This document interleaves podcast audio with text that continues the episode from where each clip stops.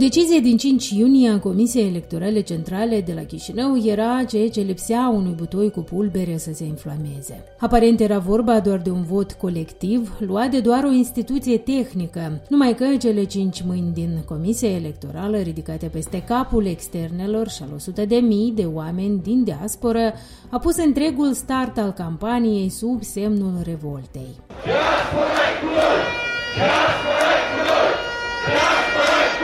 de ce ați adoptat decizia asta a priori scandaloasă, sfidătoare, curătoare ca o palmă dată oamenilor. Pentru că diaspora votează împotriva socialiștilor, împotriva lui Dodon, împotriva corupților.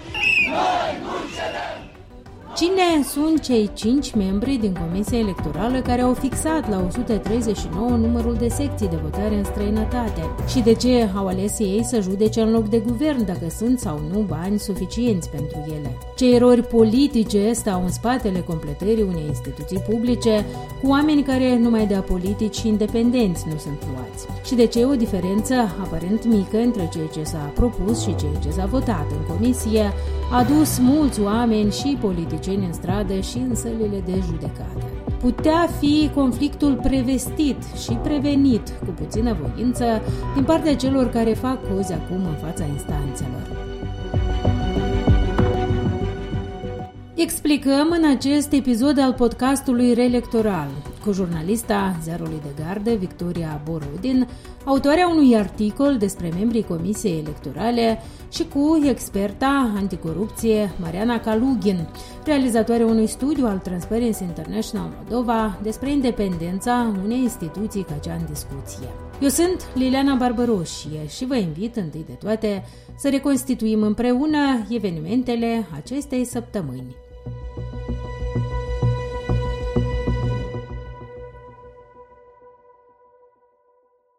Deși toate păreau să prevestească un număr mai mare de secții de votare în diaspora în actualul scrutin, alegătorii moldoveni din străinătate au putut afla sâmbătă de la Comisia Electorală Centrală că tot ce se poate sunt cele 139 de secții care au funcționat la prezidențiale anul trecut. Nu 190 cât au propus externele, nu 198 cât calculaseră că ar fi necesar partidele și nici măcar 162 la câte se gândea inițial comisia. Decizia care părea să nu ia în calcul un record absolut de înscrieri pe liste de alegători venite din diasporă, 100 de mii față de 60 de mii în scrutinul precedent, a provocat imediat un val de furie.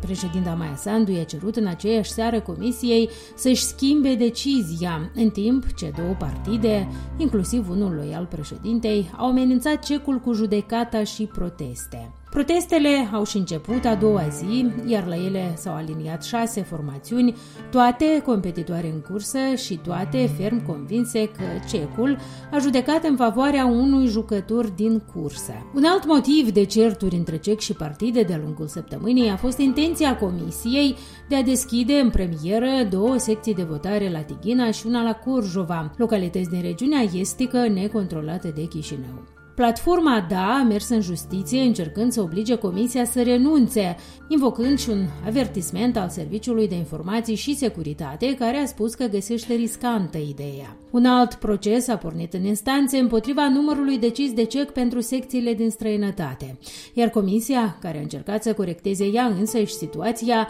a reușit marți să suplimenteze secțiile, însă cu doar șapte, ceea ce nu oprește nici protestele, nici acțiunile din tribunale apele. Noi să contestăm în Curtea de Apel. Pentru că o să epuizăm toate căile.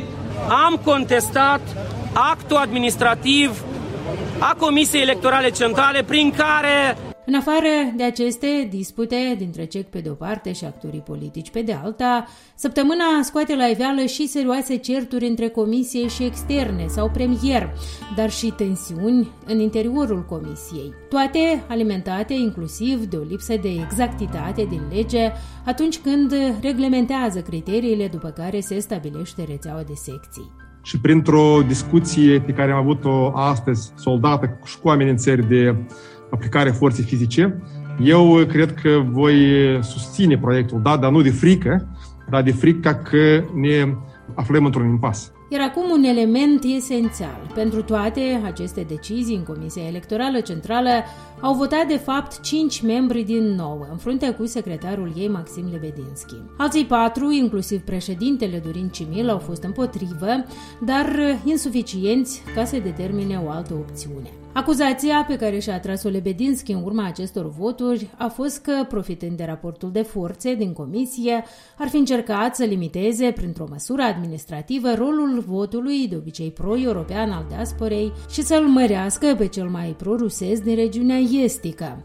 Chiar dacă Lebedinski a ripostat numind populiste ideile și acuzând presiuni din partea actorilor politici, la Procuratura Generală au ajuns și câteva plângeri, una invocând mai ales pretinse înțelegeri obscure între factori decizionali de la Chișinău și Tiraspol. Vorbim acum cu Victoria Borodin, autoarea din ziarul de gardă a unui articol apărut în duminica de după decizia declanșatoare de scandal la CEC și care a analizat trecutul și parcursul profesional al membrilor Comisiei Electorale Centrale.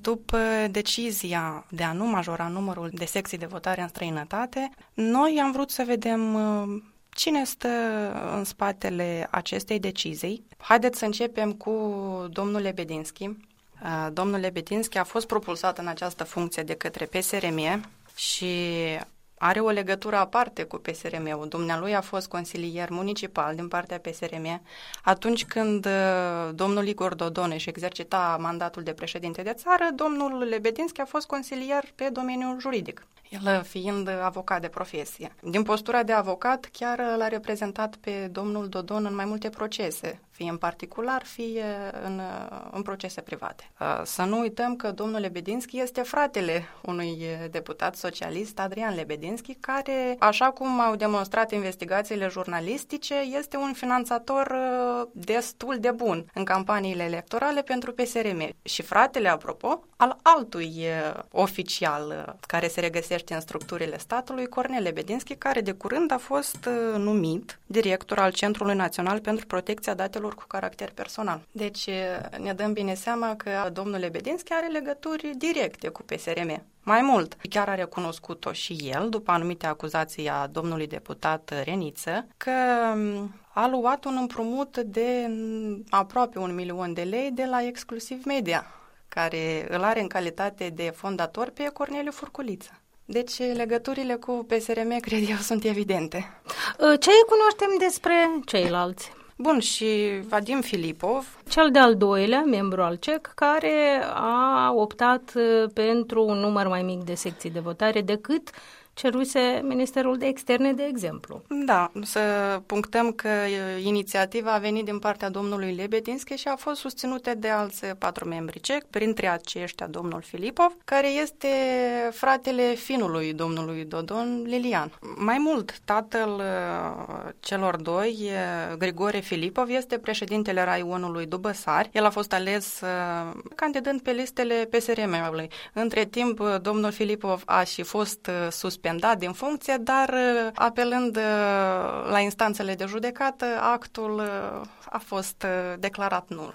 Domnul Filipov și el de profesie jurist a reprezentat în 2017, după cum a constatat ziarul de gardă, baza de odihnă Sadovo, iar noi cunoaștem foarte bine că această bază de odihnă aparține apropiaților lui Igor Dodon mai mult. Și domnul Filipov a luat un împrumut de la Exclusiv Media de aproape 500 de mii de lei. În baza dezvăluirilor făcute de deputatul Reniță, Autoritatea Națională de Integritate chiar a inițiat un control al averii acestui membru cec. Am mai găsit un membru al CEC cu afinități adânci, aș putea spune, cu politicienii din PSRM. Da, sunt niște relații vizibile, de rudenie, de reprezentanță, de luare de împrumuturi de la firmele colegilor.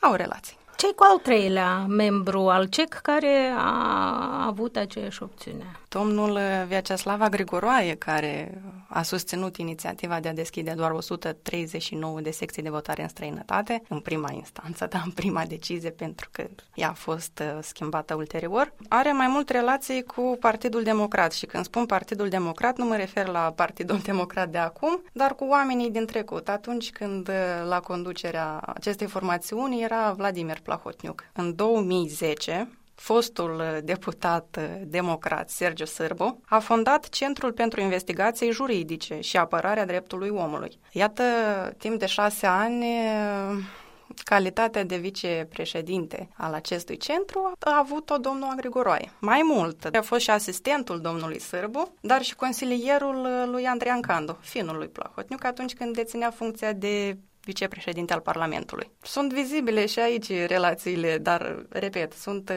niște afinități cu Partidul Democrat uh, din trecutul, uh, nu din prezent. Și cel de-al patrulea? Andrei Volontir, devenit secretar al Comisiei Electorale Centrale în 2011, după ce anterior ocupase timp de un an funcția de șef al secției informare legislativă din cadrul aparatului președintelui Republicii Moldova. Dacă ne amintim bine anul 2011, atunci președinte al legislativului era Marian Lupu, care a deținut în acea perioadă și funcția de președinte interimar de țară. E un democrat. Mai mult, în 2016, domnul Volentir a fost propulsat în calitatea de membru ACEC de către PDM, direct. Am scris în în articolul meu și despre faptul că domnul Volentir uh, s-a regăsit în componența membrilor CEC, care în 2018 a luat act de hotărârea judecătoriei Chișinău privind anularea alegerilor uh, municipale. Uh, doi din membrii Comisiei Electorale Centrale, Sergiu Gorduza și Vladimir Șerban, s-au opus, au zis haideți să mai analizăm, să mai solicităm. O explicație de, din, din partea judecătoarei Berdilo Bun, și ajungem la cel de-al cincilea membru cec, care a decis asupra nemajorării numărului de secții de votare pentru da, diaspora. e vorba de domnul Gafton. Uite, în raport cu domnul Gafton, în spațiul public cumva s-a strecurat un fel de nedumerire de ce domnul Gafton a avut această opțiune. Ce ai descoperit tu cercetându-i dosarul? Că domnul Gafton a activat în cadrul Procuraturii Chișinău și în cadrul Procuraturii Generale, dar atenție, din 2015 până în 2017, dumnealui a fost consultant al fracțiunii Partidului Democrat din uh, Parlament. După care a fost ales membru al Comisiei Electorale Centrale. Ce avem, CEC. Uh, Victoria, până acum? Avem cinci membri ai CEC, trei cu afinități, uh, foste afinități, poate nu Uh, absolut vizibile, unii mai vizibile, alții mai puțin vizibile cu Partidul Democrat și doi cu afinități directe aproape cu Partidul Socialiștilor. Da, da, cu Partidul Socialiștilor. În privința domnului Gafton, uh, știm că a fost propus la funcția de membru al Comisiei Electorale Centrale de către foști deputați liberal-democrați, dar asta s-a întâmplat atunci când ei trecuseră în tabăra democrată să susțină acea majoritate parlamentară. După ce a apărut articolul tău, ai avut reacții? Reacții au fost din partea cititorilor. La Frankfurt, chiar în acea zi, ziua de duminică, moldovenii au organizat o acțiune de protest, cerând deschiderea mai multor secții de votare. Trebuie să recunosc că am fost uh, plăcut surprinsă când uh, unul din protestatari a spus că a citit în ziare că doi din cei uh, cinci membri ai cecului care au votat pentru asta au afinități cu Partidul Socialiștilor și alți uh, trei ar avea afinități cu Partidul Democrat atunci mi-am dat seama că, de fapt, acel, făcut... acel bărbat a citit articolul meu. Și ți-ai dat seama că ți-ai făcut uh, jobul tău de jurnalist în această chestiune. Da, da, pentru că este un subiect uh, important în aceste timpuri și, până la urmă, cetățenii trebuie să fie informați corespunzător. Să furnizăm cetățenilor informația de care au nevoie, de desubturile uh, evenimentelor care se întâmplă. În Comisia Electorală Centrală sunt așadar nouă membri, unul desemnat de către președintele țării, iar ceilalți opt de către Parlament. În 2019, după cunoscuta declarație de stat capturat, Cecul, fiind una din instituțiile pretins capturate, și-a schimbat trei din nou membri, ajungând atunci în comisie atât Dorin Cimil, actualul președinte, cât și Maxim Lebedinski, secretarul ei. Unul era alegerea PSRM-ului, iar altul fusese preferat de PAS. Într-un raport dat publicității în octombrie 2020, Transparency International Moldova a constatat însă că instituția nu a scăpat de imaginea anterioară de o structură publică, dar atașată politic iar prezidențialele de anul trecut au făcut-o pe Maia Sandu, atunci candidat, acum deja președintă, să regrete public propria alegere. Eu nu l-am cunoscut pe domnul Cimil până în momentul în care el a fost numit în această funcție. Din punctul meu de vedere, s-a dovedit să nu aibă suficient curaj și determinare ca să lupte pentru procesele democratice.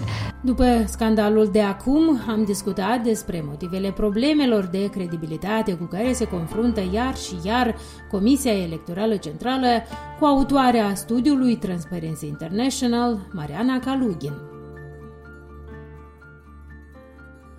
În 2014, după o metodologie elaborată de către Transparency International, am făcut uh, o cercetare referitoare la Sistemul Național de Integritate. Există câteva autorități de pasă în oricare stat care au menirea și atribuții, misiunea, dar și responsabilitatea de a asigura integritatea uh, în serviciul public, însă nu numai. Aceștia fiind legislativul, guvernul, judiciarul, sectorul public, poliția, Comisia Electorală Centrală, ombudsmanul. Evident, în 2019 am vrut să repetăm acest exercițiu pentru Comisia Electorală Centrală, tocmai pentru că eram într-un exercițiu electoral, eram în ajunul uh, prezidențialelor și a fost uh, important să vedem dacă a evoluat sau involuat organul de management electoral din țară. Ceea ce ați spus în studiu atunci, de fapt explică ceea ce s-a întâmplat uh, acum. Una din uh, recomandări a fost tocmai să fie revăzute cum se ia decizie în privința numărului uh, de secții de votare care trebuie să fie constituite, atât în regiunea din stânga Nistrului, cât și în diaspora, pentru că dacă de fiecare dată aceste decizii sunt contestate de practic și jucătorii politici și cetățeni și unii chiar și membri ai Comisiei Electorale Centrale se desociază cu aceste decizii, atunci evident aceste criterii trebuie să fie regândite și pentru că oricât de mult nu și-a dorit legiuitorul, însă acele criterii, atât pentru o zonă cât și pentru alta, totuși rămân unele incerte. Dacă avem, de exemplu, niște date statistice foarte clare referitor la numărul de alegători care au votat în alegerile precedente, atunci, în ceea ce privește statisticile privind uh, persoanele care se află în afara țării, acestea sunt mai puțin certe, pentru că bună parte a cetățenilor pleacă având uh, asupra sa uh, acte de identitate, inclusiv de călătorie a României, pentru că dețin dupla cetățenie bună parte a lor.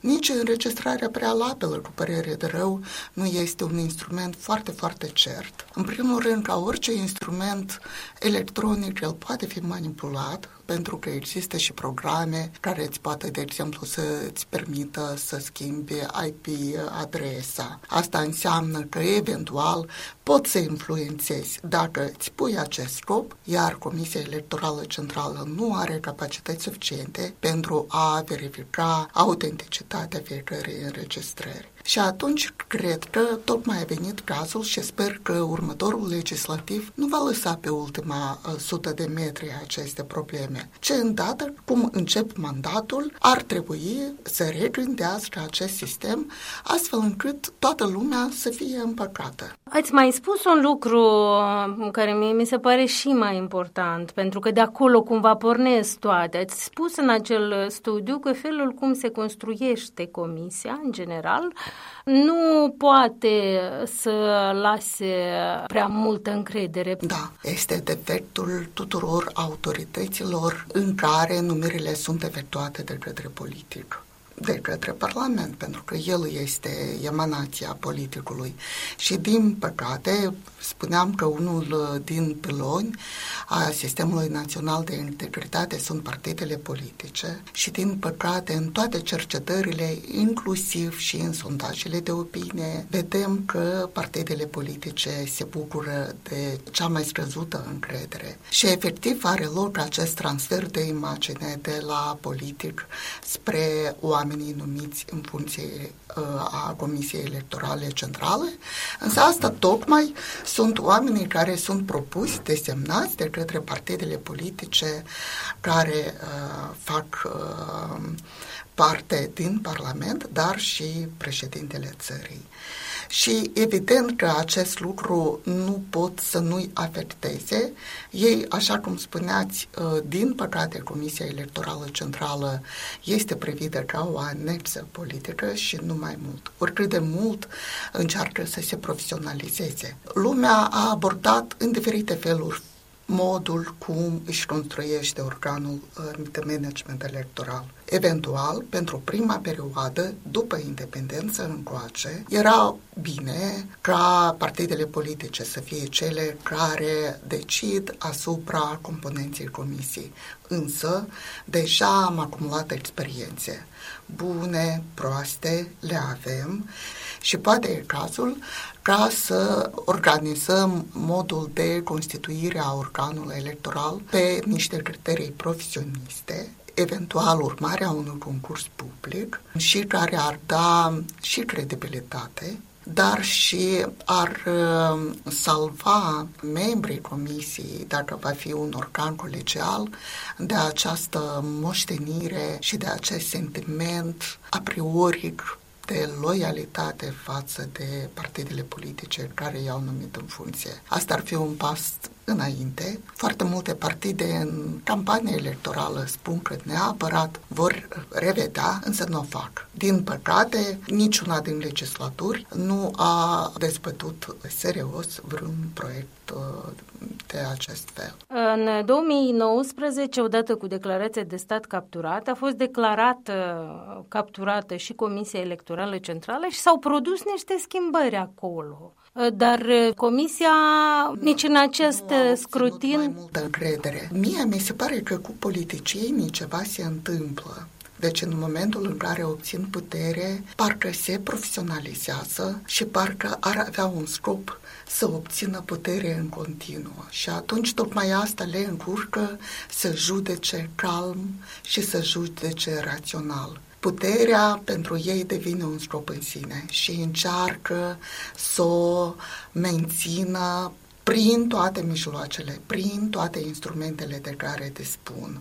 Se consolează cu gândul că fac mai bine poporului, însă până la urmă, tocmai prin faptul că nu uh, revin asupra unor chestiuni pe care le-au resimțit atunci când aveau și jucau doar din această postură a cetățenilor, tocmai dăunează. Deci uh, asta ar însemna pentru Parlament eventual și pentru partidele politice care sunt uh, în Parlament să renunțe de la putere. Și evident că acest lucru poate fi făcut numai de către jucători foarte puternici, foarte puternici, foarte bine intenționați, cei pentru care o eventuală inaccedere în Parlament nu constituie o catastrofă existențială. Asta trebuie să fie niște oameni împliniți pentru care interesul public cu adevărat contează, ceea ce ar însemna că au mai puține interese de private. Deci asta trebuie să fie niște oameni împliniți, onești, raționale. Și, ă, din păcate,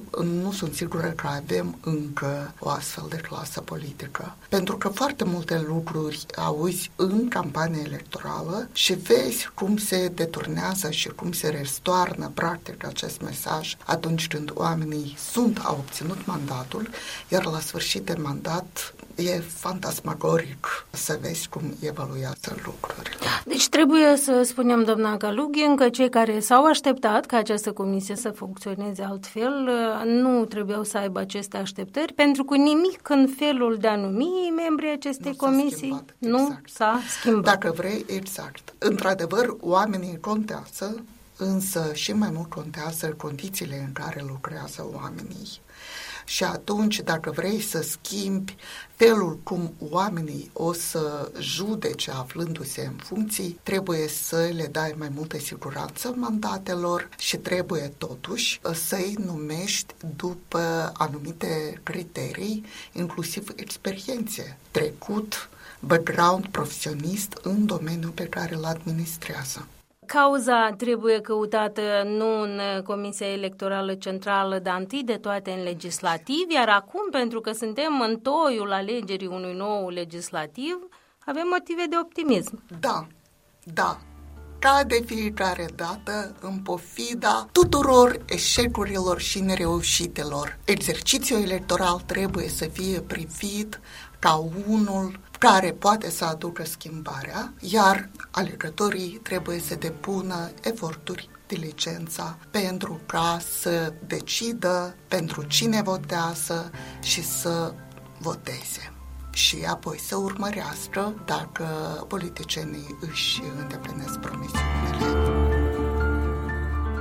Ați ascultat Relectoral, un podcast al Europei Libere dedicat alegerilor parlamentare moldovene.